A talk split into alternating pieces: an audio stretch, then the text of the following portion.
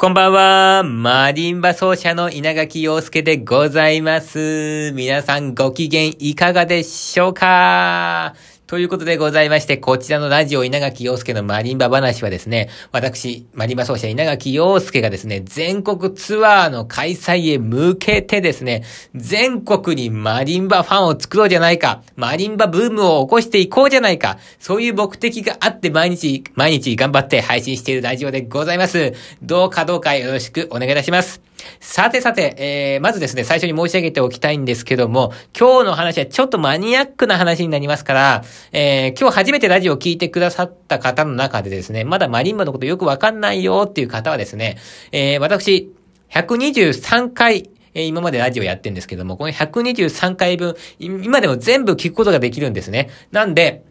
なんか123回の中でちょっと面白そうなやつとか好きそうなやつをですね、まあ2、3個聞いていただいて、マリンバってこういうものなんだ、稲垣陽介ってこういう人なんだっていうことを知ってからですね、えー、ぜひこちらのラジオを聞いていただくとより楽しめるかなというふうに思っておりますのでよろしくお願いいたします。そしていつも聞いてくださってる方は今日もですね、全力でお付き合いいただければいいかなということでございます。さあ今日の話題なんですけども、昨日に引き続きましてですね、えー、楽器のメーカーの話というのをしていきたいと思います。えー、あの、このラジオを聴いてくださった方からですね、えー、稲垣さんはいろんな、まあ、楽器使われていると思うんですけども、各メーカーのですね、その印象というのはどういうもなものでしょうかという、まあ、ご質問いただきまして、本当にありがとうございます。えー、そうですね、まあ、では、あの、印象についてお話をしていきたいんですけども、あのー、えっとですね、まあ、あのー、本当にこれはですね、個人的な意見ですからね。個人的な感想なんで、そこら辺は皆さんご理解していただいてですね、私のこの意見が全てということじゃないですからね。もちろんそこら辺はですね、えー、誤解しないようにお願いいたします。ではですね、ちょっとね、今日はね、私蕎麦が好きなんですよ。なので、蕎麦に例えてですね、マリンバのメーカーをですね、蕎麦に例えて話していきたいんですけども、まずね、かけ蕎麦一番オーソドックスなマリンバこれはですね、ヤマハの5100です。このマリンバはですね、あのー、まあ、のね、これはですね、安倍先生が開発したマリンバじゃないんですよ。えっと、安倍先生は、えっと、ヤマハと40年間共同開発をしていて、で、6100っていう楽器をね、作ってるんですね。じゃなくて、この5100っていうのは、まあ、ヤマハが開発したマリンバで、えっと、まあ、えー、なんて言ったらいいのかな。あのー、演奏より、なんだろう、良い音を、より、なんでしょうか、えー、素晴らしい楽器を作るというコンセプトではなくてですね、より使いやすい楽器を作るという、そういうコンセプトで作られた楽器なんですね。要するにですね、あの、マリンバってですね、こう解体してパッパッパッパッパッと持ち運ぶときに、やっぱりこう、なんでしょうか。スムーズにできないとですね、使い勝手が悪いんですよ。なんで、まあ、とにかくですね、こう、機能をですね、重視したマリンバということで、まあ、作られたマリンバなんですけども、おそらくですね、私のイメージではですね、5100を使ってる方が一番多いんじゃないかなって思いますね。5100か、まあ、アダムスかど、あ、ごめんなさい、えー、コードギかどっちかだと思うんですけど、5100使われてる方はね、非常に多いですね。えー、まあ、有名なマリンバ奏者だと神谷桃子先生とか。で、神谷先生はね、えー、まあ、6100ってのはちょっと特殊な楽器だから、まあ、5100、まあ、癖がない楽器、一番これが癖がなくていいっていうふうにおっしゃっていて、それはすごくわかりますね。本当にオーソドックスな楽器なんで、あのね、技術がバレバレなんですよ。まあ、これが私の印象ですね。だから、あの、ごまかせないですね。コンクールとかなんかではその代わり、まあいいかもしれない。自分の技術を、うーん、まあなんだろ、すべてなんだろう、こう、見せるには一番適してる楽器だと思いますね。その代わり自分が弾けてないとか、ちょっと自分がこう苦手なところとかもすべてですね、5100で弾くとバレちゃうんで、えー、そこは怖い楽器でもありますね。私もこの間ちょっとね、5100弾いて、うわ怖いな、この楽器と思って、本当に癖のない楽器なんで、えー、そういった意味でかけそばみたいなイメージですかね。で、えー、ついでにじゃあヤマハの5100の話したんで6100私が、えっと、専門的に学ぶとなって、まあ、購入した楽器が6100だったんですけど、まあ、6100は、えっと、そうだね。かけそば、カツ丼セットみたいな感じですかね。一番食べるのが大変。えー、要するにですね、すべてがゴージャスなんですよ。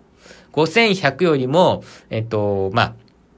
え音盤が大きかったりとか、まあ、あのー、まあ、楽器もね、えー、こう、でかいんですけども、えっとね、これはまあ、あの、安倍恵子が40年、一緒に、あめあ、ヤマハと一緒に開発してきた集大成の楽器として、2008年に、まあ、発売された楽器で、今ね、日本に100台ないのかな ?100 台ぐらいあるのかな？まあ、本当に、これ使ってる方は珍しいですね。うん。でね、あのー、えっとね、まあ、オーケストラと一緒に演奏しても、大ホールでオーケストラに負けない音量が出せるマリンバという、そういうコンセプトがあって、まあ、安倍先生が開発されたんですけども、まあ、確かにそうですね。あのー、音量に関してはですね、出ますよ、これは。えっ、と、かなり答えてくれるっていうかな、こう、やったらやっただけのことはですね、あるんですね。ただ、えー、そうですね、あの、安倍先生の曲を多めにレパートリーとして持ってるマリンバ奏者なら、この楽器は非常におすすめなんですけども、そうじゃない場合は、やっぱりね、あの、ちょっとデメリットがあるんですよ。それはね、とにかく大きいので、あの、届かなかったりするんですよね。とにかくね、あの、そこが苦労するところでして、安倍先生の曲っていうのはどちらかといったらテクニックというよりかは、どのように音量を出すか、迫力を出すか、こっちが重視されているので、そこをですね、あに答えてくれるのは6100なんですが、あのー、それ以外の、安倍先生以外の曲を弾くときに、例えばまあ、結構技術的にこうバーって速い曲とか弾くときにですね、あのー、ちょっと難しかったりとか、とにかく鍵盤の幅がね、大きいんでね、届かないんですよ。らそういう時に私はこれは必殺技なんですけど、私が、え、誰に教えてもらったわけでもなく勝手にやってることとして、曲の途中でグリップを変えるって言って、あの、曲途中でマレットの持ち方を変えたりとか、あの、あるいはね、もう申し訳ないんだけども、作曲者に申し訳ないんだけど、音を変えたりとか、まあそういういろんな工夫をしないと、安倍先生以外の曲を弾くのは難しい。っていうのが6100ですね。ただやっぱり、あのー、そうですね。ゴージャスですね。あの、食べるのが、あの、難しいだけあってさ、活動も食べた後って満足するでしょ。まあそういう感じの、まあ楽器ですかね。ゴージャス。とにかくゴージャス。その一言に尽きるかな。えー、そしてコードギですね。私が最初に、まあ、ええー、まあ、えっと、買ったマリンバがコオロギだったんですけども、それは4オクターブだったんですけど、今でもね、5オクターブの楽器たまに弾いたりしますね。ええー、まあ、コンクールとかに行ってですね、1台、なんかこう、マリンバが置いてありますってなると、えー、そこにあるのがコオロギっていう、まあそういう場合もですね、よくあるので、まあこの楽器よく演奏するんですけども、私は結構好きですね。そばに例えるとね、とろろそばみたいな感じですね。ちょっと、あの、体に優しいみたいな。とにかく優しいですね。あのね、なん、説明するの難しいんですけども、いい音って二つのいい音があると思うんですね。それは、その、その、マリンバのキーそのもののコロコロした感じの透き通ったいい音っていうのと、えもう一つがその、なんでしょうかね。やっぱりこう、ブワーンという、えー、な、なに、この、迫力がある音っていうか、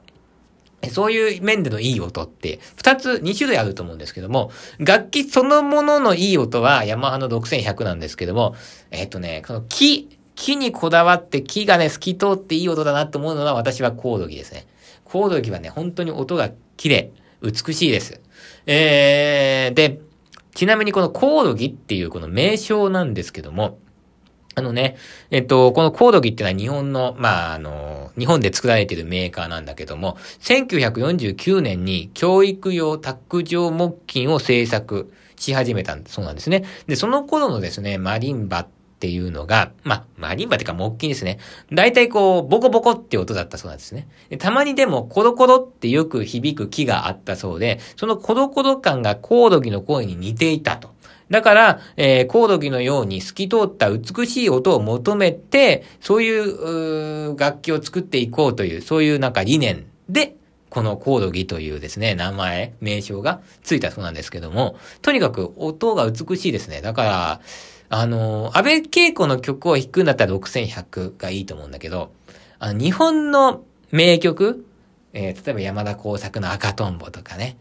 えー、工場の月、滝蓮太郎さんか、これは。えー、その辺を弾くんだったらね、やっぱね、日本の曲弾くのは、コードギがいいなって私は思いますね。さあ、そしてですね、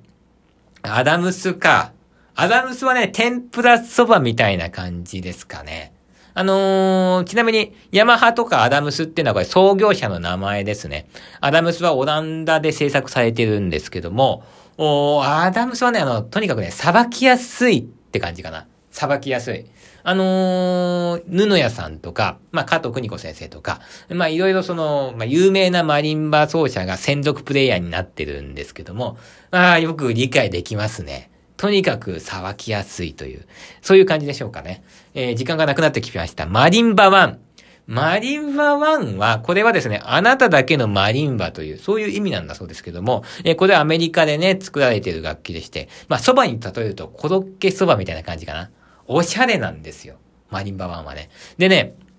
あの、家に、もし、